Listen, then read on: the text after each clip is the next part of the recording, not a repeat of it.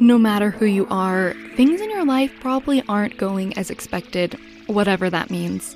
But the things you are doing right now, no matter what they are, that's your life. It's not a plan B. I'm your host, Matilyn Mortensen, and you're listening to This Is Not a Backup Plan.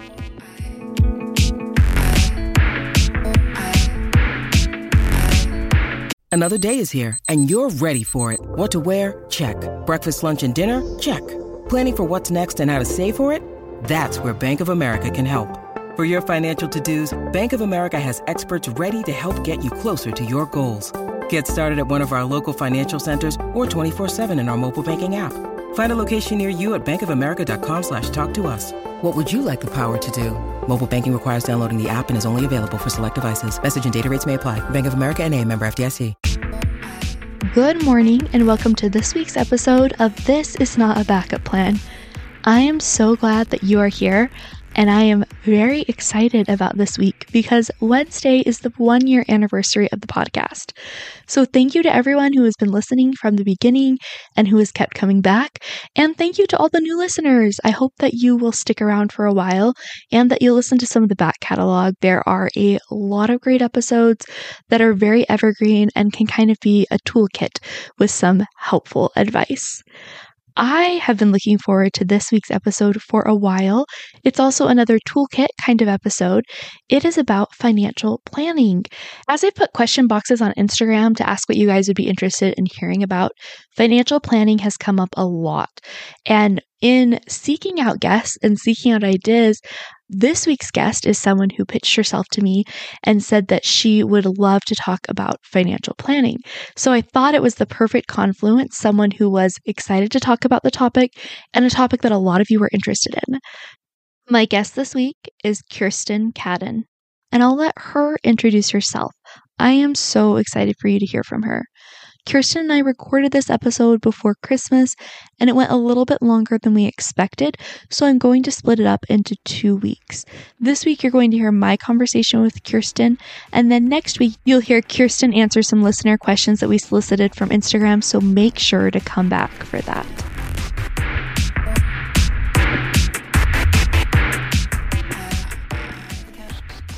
Hello, Kirsten. Thank you so much for joining me. I'm really excited to have you here. Will you take a minute and introduce yourself? Hi, thank you. Yes, I am very excited to be here. I am Kirsten. I am a CFP professional, which means certified financial planner. I have a master's degree from Kansas State University in financial planning, and as part of that master's degree, I did a certificate in financial therapy, which is a lesser known kind of aspect of like the financial help world. That's where my passion lies. And so that's me, and that's where my financial knowledge is. I am really excited to chat with you. I think your background is so interesting. I had not heard of financial therapy before. That's very cool to learn something new. Do you mind giving just a brief explanation of what that is before we get too far into our topic? Sure. So, financial therapy, like as a quote profession, it's very new. And there actually is a certification. Someone can go on to become like a certified financial therapist. That's a pretty new thing. And it's a small community of people who are pursuing that path, but it's growing a lot.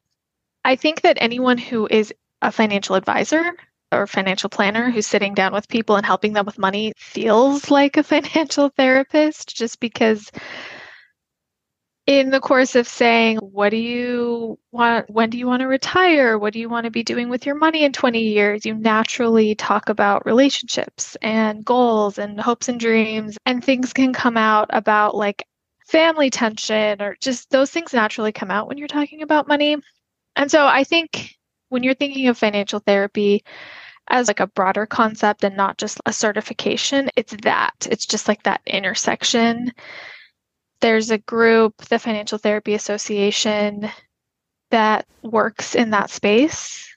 And their goal is to expand professionals who, even if they aren't interested in like pursuing any sort of like therapeutic certifications, they are just like really informed about that side of things and they can be really sensitive when they're working with their clients and have maybe get some like mental health education or things like that so that when they go in with their financial advising clients they are, have a more holistic education that's really interesting. Money has like so much shame and so much stigma and so much emotion attached to it. But I feel like so often we think about it as like numbers are cut and dry and they're just the way they are. And we don't always culturally think about how people feel about money as being valid or as being like so intertwined with it. I think that's something that's maybe not always acknowledged to the extent it should be. Oh, yeah, absolutely. And that's I think if you ignore that, the advice can sound hollow and not like real to your real life. So I, it's really important to think about that whole picture. I love that. So today we're going to talk about financial planning and really like the basics and getting started and what it might look like for a young adult, like some general advice that will hopefully help people feel empowered to ask questions and to do research. Because I know for me, money is a topic that I often feel overwhelmed by because I don't know where to start. And so I think our goal with this conversation is to help people feel empowered to start a conversation, to feel empowered to know what types of terms to look for, to be able to advocate for themselves and ask questions and do research. To get started, will you just give a definition of what financial planning is so that we're all starting from the same point? Sure. So, financial planning is, in one sense, it's like self explanatory, like financial planning, like mm, you probably think about like budgeting or having some money saved. Like anyone can identify those things when we talk about like money and good financial habits.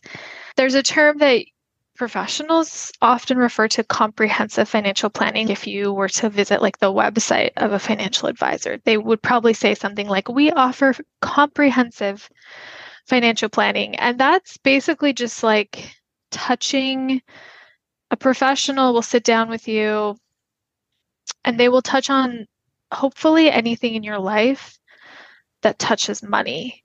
So, life insurance, disability insurance, home and auto insurance, even health insurance. Like, we're going to look at those things because those all relate to money to planning to long term security to emergency preparedness. We're going to talk about estate planning, which is a will, a trust, making sure that your wishes are carried out in terms of your money and your belongings, making sure that like a spouse and a child and anyone else you want to provide for is taken care of.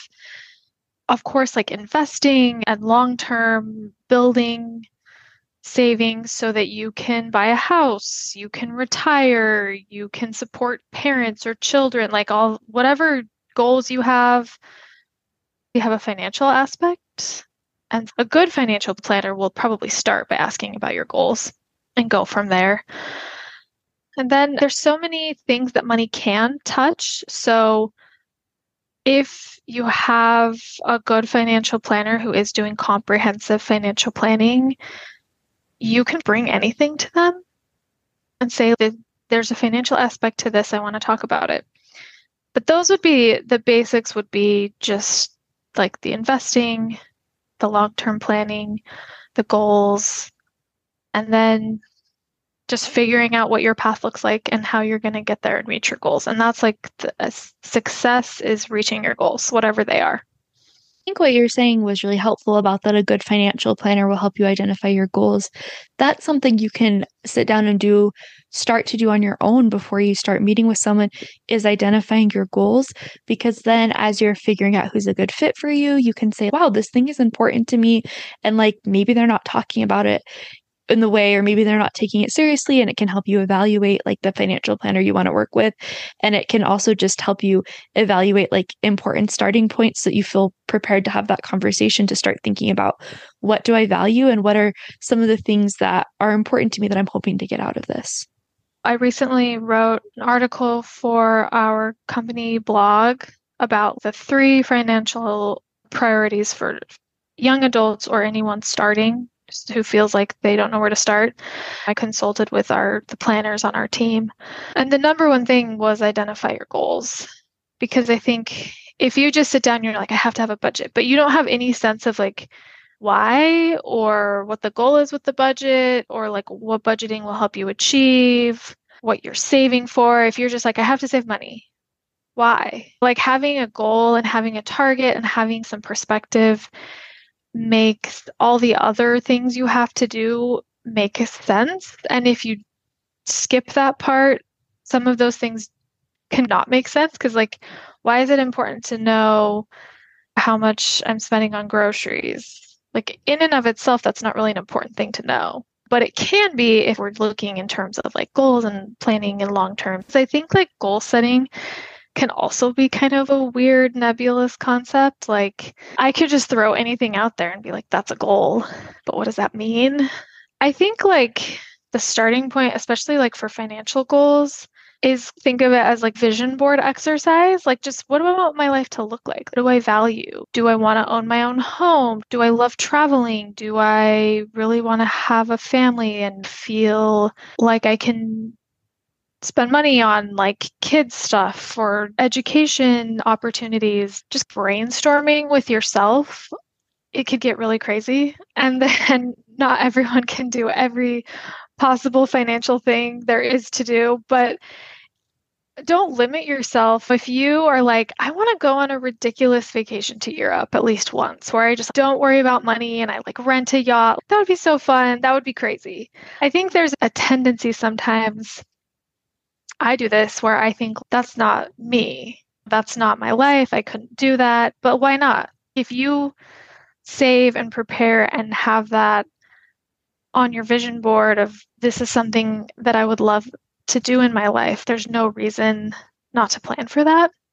And so I feel like goal setting should be a fun exercise that energizes you. And if it doesn't feel that way, then like maybe back up and revisit how it can feel like fun and exciting or creating peace or whatever whatever you really value. I love just the focus on what some of the things about it can be joyful and what can be exciting because I like we talked about, there's a lot of shame around money, there's a lot of stress around money. We're at a time where things right now just feel very stressful. Like it's stressful to have like record setting inflation. It's stressful to watch interest rates keep going up. This is stressful.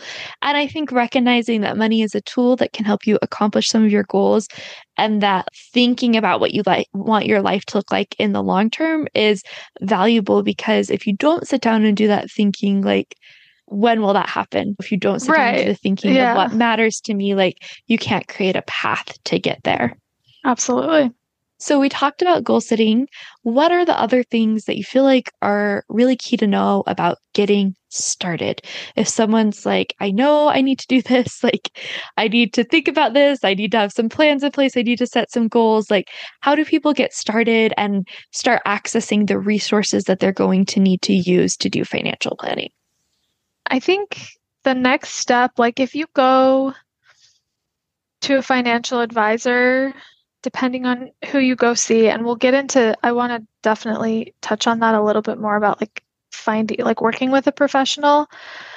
But if you are just sitting down with yourself, taking stock of your own things, like wanting to get your own things in order, I think of like financial housekeeping. The two things that I think are the most basic are cash flow and an emergency fund. I say cash flow instead of budgeting because I feel like the word budgeting scares people. Like you immediately think of Excel spreadsheets and so many little tiny categories where you have to decide how much you're going to spend on like really specific things and it just is like such a slog and I've never I don't think I've ever successfully created a budget. I'm a financial planner and I've never when you think of just like the traditional like here's a budgeting worksheet and here's all these categories like household supplies and car supplies and pet supplies and like the categories I have never successfully sat down and planned all that out and like exactly stuck to it. But I would say I'm very good at cash flow.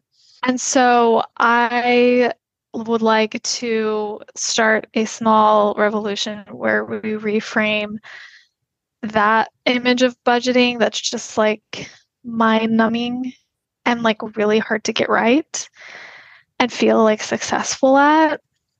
As someone who just updated my Excel sh- spreadsheet this morning, that's always messy and always chaotic, and that I hate physically going and updating and always feel like I'm really bad at keeping this organized, but I haven't thought of a better tool. I'm very glad to know that as someone who's like doing this professionally, that's not your thing. Because every time I do this, I'm like, should really be a more on top of this. This is not this hard, but it is. It's the work. It is. I've never met any. Some people like love they that works with their brain and they kind of love the keeping track and stuff, but truthfully, I don't think I've met anyone that's I have just mastered this. And every my categories are spot on every month. I never go over. I'm always right on top of updating it every month. Who has the time? It's not, it's like a terrible experience. So when I say cash flow, like it literally means the flow of cash, the flow of money. And you have money flowing in two directions money flowing in, money flowing out at the end of the day, like those two numbers are the only two numbers you need to know. It doesn't really matter like how much you spent on whatever. I'm trying to think of like budgeting worksheets. I know there's always a line item for like pet supplies. Like it doesn't matter how much you spent in that little specific category. It really just matters like how much you spent in total compared to how much you brought in and then how much you were able to save. And of course, like paying bills on time and stuff is like part of this. So I think of it in terms of fixed expenses and discretionary expenses in terms of your spending. So fixed expenses are things with a deadline, things that are basically the same every month rent or mortgage, maybe like a student loan payment or a car payment, utilities, even though they fluctuate, like they're going to be due every month and there's going to be like an average amount. So most people have a pretty good sense of those things because they come up due every month and we need to pay them and we know how much our rent is. That's something we're going to know and that is going to be pretty easy to write down in terms of like traditional budgeting. Once you have a sense of those things and you've made sure that you're like paying on time and you know what the average always if it is truly an average like utilities it's good to err on the side of assuming it's going to be maybe a little more than it might be in some months. You got your fixed expenses that's going to be probably easier to figure out and then the other category, discretionary expenses, it doesn't mean that they're not necessary, but really hard to identify an exact amount, like groceries. Like that can vary so much month to month. It's not due. You don't have to spend the money on a certain day of the month. Like it's, you're going to get groceries whenever you get groceries. It's hard to identify. So obviously food is a necessary expense, but it's like pretty hard to nail down exactly how much you're spending every month. So I treat the discretionary expenses category as just like my everything else category. So I've got my fixed expenses, bills, due, things that I know come around every month are always the same every month. And then just like my everything else. And I don't stress too much about did I spend this much on groceries versus did I spend this much on like household supplies? Like it doesn't matter if you if it helps you to break it down further into categories, that's great. And if you're just starting and you've never made a budget, it might be helpful to get a visual on like how much am I spending on food. And it might be helpful to just to have like a necessary and an, an unnecessary like food, gas, so that you can drive to work. Like th- those things are going to be more necessary than like those random Amazon purchases that always happen every month. Even if mm-hmm. you don't think they will, they just somehow magically show up.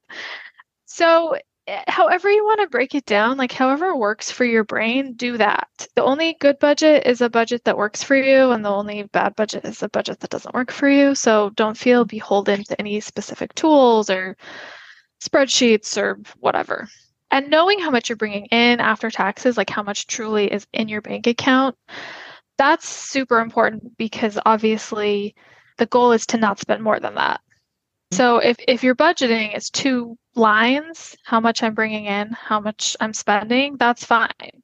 That's good enough for me. And then you can start to identify like if you sit down with some bank statements and look at try to get a sense of how much you're spending and you realize every month I'm spending more than I bring in or I have this extra cash I'm not really doing anything with. That's when you can start to identify patterns where you may need to rein yourself in a little bit or you may need to be more intentional about saving because there's like money that's just floating out there that you don't really need to spend it every month or you don't really know where it's going every month. So that's cash flow. Get a handle on your cash flow, however works for you. And then an emergency fund is the other piece of that financial housekeeping. The general rule of thumb is three to six months of expenses. You should have that amount in cash. I like a high yield savings account for that, or just like a bank savings account, whatever. And I just want to plug for a high yield savings account because I finally did this year. Like, I had a separate savings account set up at a credit union just because I find it helpful to have like emergency savings, like separate from like the account I'm using for the day to day. But I finally set up a high yield savings account. It took me so long to set it up because I thought this will be overwhelming. Like, this is going to take time. It was so simple, it was so fast, it was so smooth the high yield interest savings account like i just i have mine at ally and they just sent an email that like starting tomorrow the interest rates are going to be 3.3% and it's just that is wildly high. So just yeah. I just asked someone that like delayed because i thought this will be overwhelming. I just want to say it was one of the simplest tasks i have ever completed. It went very smoothly. And it just if you have any amount of money that like is not going to get spent every month. If you have any amount of money even if it's like a few hundred dollars if you're a month ahead on rent and you have like part of your rent payment put it in a high yield savings account because like it's very easy to access like any amount of cash that you don't need right now it can be in the high yield savings account and it's very simple to use simple to access simple to set up Amen. Absolutely. It's easy. And that's where you want your emergency fund. You want it somewhere that's accessible. You don't want to invest it. You can pull from it when you need it. And it's emergency, like, you don't have to beat yourself up over the definition of an emergency. Let's say payday doesn't line up very well with when a couple bills are due and you just need to float yourself $100 or whatever. Like, that's a fine use of the emergency fund.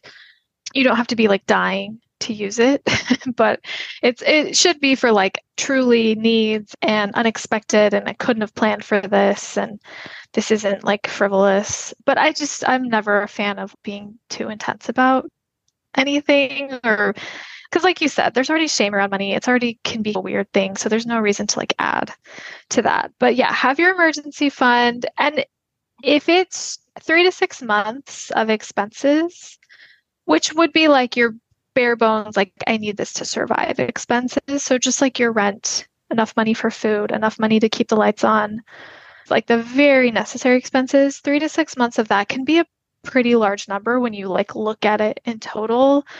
Don't let that intimidate you. If you have $5,000 saved, that's going to f- cover you through a lot of things. Like that's going to cover a lot of car repairs, that's going to cover. I had to go to urgent care. That'll get you through a lot of things. So, working towards that three to six months is great. And that's going to be like a really comfortable amount. But any amount you can start with is going to serve you. And so don't get too stressed out about it's not exactly three months or whatever. And also, I automate my saving. So, my the amount that goes into like my cash emergency savings it's automated on the first of every month. And so I don't even really notice it. Like it leaves my account before I even really notice it. And it's really nice because like I'll check my savings account and I'm like, oh, this has been growing. But I haven't had to think about, okay, I have to go in and transfer money. So it's super encouraged like an automated transfer. That's I think ideal if and it can just be like $50 a month or whatever you're able to do. And I just think with the emergency account, like the emergency savings, like it gets overwhelming of making sure that you have that 3 to 6 3 to 6 months. I also think about the fact that like different communities and things have different emergency resources. So recognizing that if you truly lost your job or were in a bad situation, like some communities have programs that pay utilities. So as you're like thinking about your expenses, like anything you can save will help you. And as you're going through those expenses, if you're feeling worried, do a little bit of research. Does your community have a utility program? What are other ways you could access some of those expenses? And so do the saving, do the saving that you can. But also, if there are things you're worried about, like start doing some research about if there are any alternatives that you could use to support you in an emergency. And then you can share that information with friends when they need it. And then having that in the back of your mind can make things a little bit less scary, I think. I love that. That is such a good suggestion. If something's keeping you up at night, go towards it. Explore it, research it, find out what you could do if you were in that situation. Like you said, that can be so much peace of mind just knowing what is available to you. I love that. And I'll say with automating bills, like I've started to set up a lot of things to come from my high yield savings account so that I can just send more money in there and to make payments for certain things that I need out of it so that just like my money can hang out there. If my money is hanging out and if it's waiting a few weeks to pay a bill, that it like hangs out in my high yield savings account. And then sending it there is great because then if the utilities I planned for is less, because like you said, utilities fluctuates, like a little bit more stays in my high yield savings account. And like these things take time to build up, but I just think there are like some good habits, like you're saying, that if you like can do a little bit, like that counts, that will help. Yeah, absolutely. Yeah, those little habits they do, they definitely add up. And I think it gives you momentum because you start to see it pay off and then you're like, "Oh, I want to keep doing this. Like this is working out for me." And it and you feel a little bit more maybe excited is too strong of a word, but you feel a little bit more excited about it. So these things you talked about like cash flow and emergency savings, like those are really good things to do to like take care of yourself in the present. As you're starting to think about mm-hmm. long-term goals and starting to think about things like retirement and investing, what are the recommendations for getting started there? Like those are very daunting things to start to figure out. Yeah, and I think that truly is where most of the questions I get lie because I think that people inherently know I need to have a budget, I need to like have some cash on hand in case there's an emergency. Like people already know that. I think one of the number one questions I get is how do I start investing? I don't know where to start. And I'll just share a quick kind of maybe not that funny, but a little bit funny story about me. So before I had really studied financial planning or gotten any education around finance, I took a personal finance class. And that was the thing that turned me on to personal finance and how much I enjoyed it. And we were learning about retirement savings. So we looked at like the different types of accounts you can open and like what it means to get an employer match in your 401k. Like we just were learning these basic things. And my teacher for the class said, I think a Roth IRA is like such a great tool for a young person. You don't have a lot of income. It's such a great place to start retirement savings. So he really encouraged us to open Roth IRAs. And I was like, okay, I'm gonna I'm gonna be proactive. I'm gonna do this. So I opened a Roth IRA. And I started putting in just like tiny amounts, like $20 a month or something, because I didn't have very much. I was in college, but I like felt so I'm doing it. I'm doing this small thing. I'm putting in my money and I would check it and the balance never changed. And I was like, okay, investing, I know that it's a long-term thing. It takes a while. We learned about this. We learned that like it's not for short term results. So I was like continuing to be patient. Every time I checked the balance, it never had changed. Like I had put in $20 and it was only exactly $20 more. I was not seeing any of the like fluctuations that you expect to see when you're investing. It looked like exactly like my like checking or savings account. And it took me an embarrassing amount of time, like years, to realize that when you open an investment account and you send money to it, you have to invest the money. if you just send money to it, it just sits in cash and it's not like there's some magical place where like it's invested. Like you actually have to do the investing and it took me until like I was literally in graduate school studying financial planning where I was like, "Oh, I know why this account balance never changed. It was because I never invested it." So don't feel bad if that's where you're starting because uh, that's where I started. I literally knew nothing. I find that very relatable. I was putting money in account that I knew I needed to buy in. So I did know I needed to buy in, but it was overwhelming to me that I like just let it sit because like I get overwhelmed and I think couldn't possibly solve this problem couldn't possibly resolve this. so I relate to that so much. Yeah. yeah, it's a really like investing is really daunting. And it just feels it feels like one of those things where it's almost if I don't know about this, I just shouldn't do it because it feels like there's so many mistakes you could make on accident. And so I totally understand why people are nervous about it. And so I will say, like your point about if you're really nervous about losing your job, and not being able to pay your bills, you can research like what help there is in your community. I would say the same thing about investing. If you feel like you don't know where to start and you're feeling like I really should start, I really should do some long-term savings and I don't know what to do, like Google is a great place to start. Like start googling your questions. Start educating yourself. And I think that's a really great place to start to helping you feel a little more empowered. You don't need to spend hours, you don't need to come out feeling like an expert.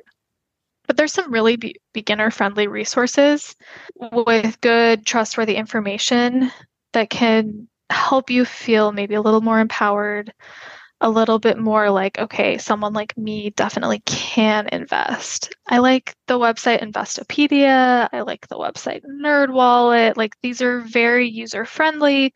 They'll explain things in simple terms. They just have little articles. So if you just look up like investing for beginners and just read an article on NerdWallet, like that's a great place to start. And that can teach you a lot that you probably didn't know because it is, there's a lot to learn. There's some basic concepts I think it's great to understand when you're first starting out with investing, understanding like risk. Sometimes it's called risk profile or risk level, like the level of risk in your account or in your portfolio. Understanding like what that means, understanding asset classes. You don't have to get a master's degree in this. But just understanding like when you hear the term asset class, what does that mean? What is diversification? What's an index fund? What's a mutual fund? What are the types of accounts you can invest in, like an IRA or like a 401k or just like a brokerage account? Like just some basics can be really empowering. I would start there if you truly are like, I know nothing. Because I think if you get that little bit of knowledge, it really helps you feel like, oh, yeah, I can do this. And there are people who have invested and saved their whole lives. That's all they ever know. They don't become experts, and you really don't have to become an expert. And I will say, in terms of providing investing advice, it can be tricky. I think part of the reason it can be hard to find advice and to find resources is because anyone like me, like I am a registered investment advisor, and there's so many regulations that come from the government about providing investment advice because there's lots of fraud, right? Everyone knows about Bernie Madoff and literal pyramid schemes. And there's so many people who can do really bad things when they get other people's money. And so, in reaction to that, there have been a lot of regulations put in place to protect investors. When I, for example, do something like this, like a podcast, or if I write an article, I have to abide by these regulations and I can get in trouble. I can get in trouble with my company. I can even get in trouble with the SEC if it's bad enough. If I irresponsibly hand out investment advice. And kind of the criteria, the general spirit of the law is that when you're providing investment advice, you should be doing what is in the best interest of the investor. And it's hard to know what the best interest of everyone who possibly would listen to a podcast could be because people have individual needs and goals and situations. So it's really hard. That's why I'm not going to say, I really like these five index funds. That's way too specific to just offer generally. And I would love to say, like, here, it's easy. Go open this type of account and buy these five things, and then you're done and you're set. But I can't do that because I don't know who might hear that advice. I don't know what their situation might be. And so it needs to be more personalized than that. And so knowing like all the regulations and the background and the limitations that would be placed on someone when they were just like making a YouTube video or whatever, if they're a good advisor, they're going to be sensitive to those things and they're going to be careful. And so it might be annoying because their advice won't tell you like exactly what to do. And that's a point because they need to know you and they need to look at your financial situation before they would feel comfortable giving you more exact and specific advice. And so I think that you can use that to be a little bit discerning about people on YouTube and TikTok and whatever, like giving their advice, if they are just saying, I think everyone should buy gold, I think everyone should buy this fund, that's really specific advice. And can you really say that's what everyone should do? How do you know that's what everyone should do? And so I would be cautious if you're hearing that kind of investment advice. It's like with anything else, or the source, is it reputable? And would someone who is like reputably working as an investment advisor be saying this? Would they be like going on TikTok and just saying everyone should do this one simple trick and then they'll get rich? If it sounds too good to be true, it probably is. I think that's a really helpful piece of context to know because I think when you're doing research, it's overwhelming of what you should trust. So knowing that like reputable sources are not going to give you like step by steps or like top five favorite things, they're not going to give you overly specific advice because they can't. And so someone that this is the secret, this is the best, it's yeah. just a nice like red flag to be like, what is this person's credentials? Right. And like, you know, your uncle might be like, I love this mutual fund or whatever and that's a little different but if it's if yeah. it's someone claiming to be an expert like you said and they don't seem to be very like cautious then that's not really a good sign You mentioned some resources which are really great. I wanted to add just a few. The financial feminist, Tori Dunlap, is I think who runs that. And she has a podcast, she has different workshops, she has a book coming out. And I've mostly listened to her podcast and I find it very helpful. She like interviews people about their experiences. She talks about different elements of financial things, not just investing, a wide variety of things. And what I really like is like listening to have those conversations opens up like questions in my mind, like other things I'd want to research. It like helps me become more familiar with vocabulary. It helps me see like other people's experiences, hear about other people's backgrounds. And so I think if you want to be just more comfortable with money and with asking those questions, having those conversations, that's like a simple thing to do. Listen to a podcast, hear people share stories, and it like introduces you to things that you haven't heard about the Utah Treasurer's Office hosts a conference every year called Utah Women in the Money, which I've done an episode about.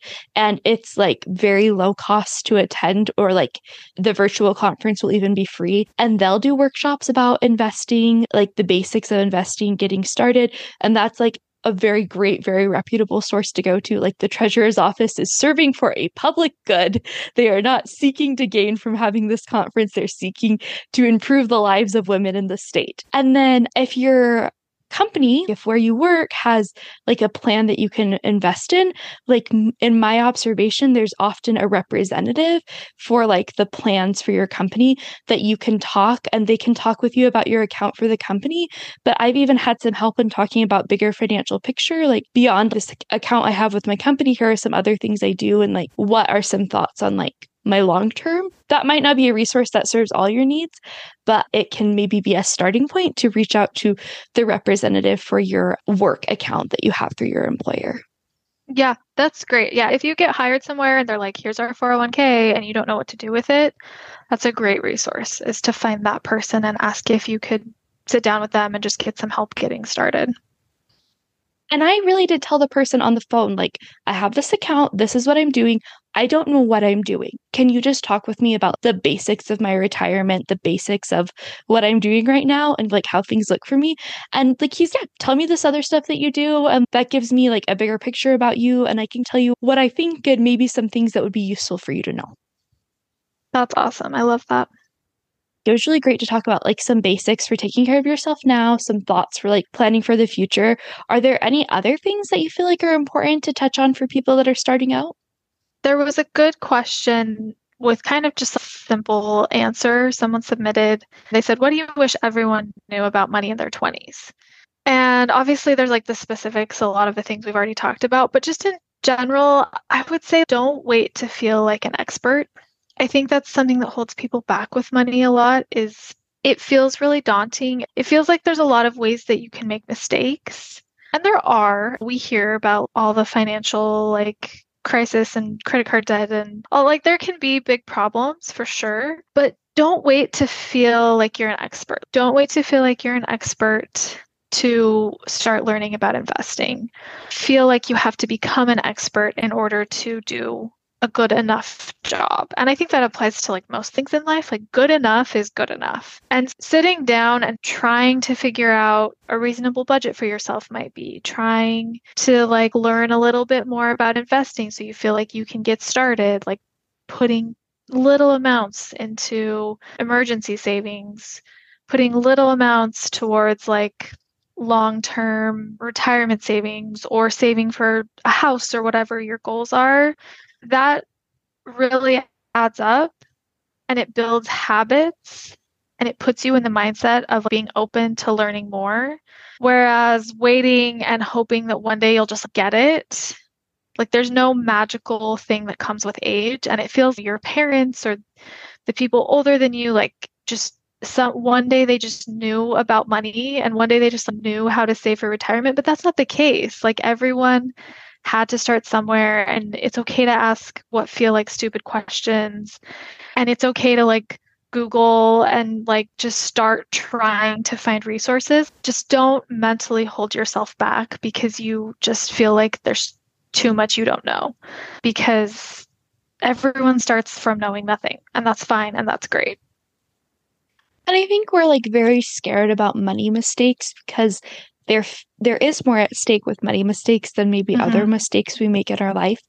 But if you try out a new way of budgeting and it doesn't work for you, like that's a mistake that you can recover from. That's not a mistake that's going to set you back. And if you are cautious and wise in investing and ask yourself like the good gut questions. And like you said, if something sounds too good to be true, like it probably is, if you ask those questions and start out small, chances are like things are going to be okay. I think it's important to give yourself permission to have a learning curve with money and to recognize that there's lots of things you can do, like double checking sources, getting a few different opinions, asking people you trust about new ideas. There's things you can do to grow and expand what you're doing with money that still does protect you. Like it's okay. There's ways to figure this out and keep yourself safe at the same time. Absolutely.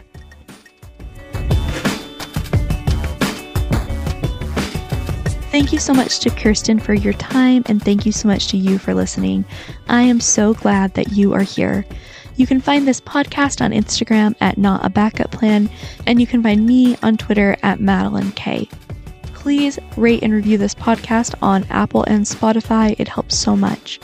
And make sure that you come back next week to hear the rest of my interview with Kirsten. And in the meantime, remember this is your life, it's not a plan B.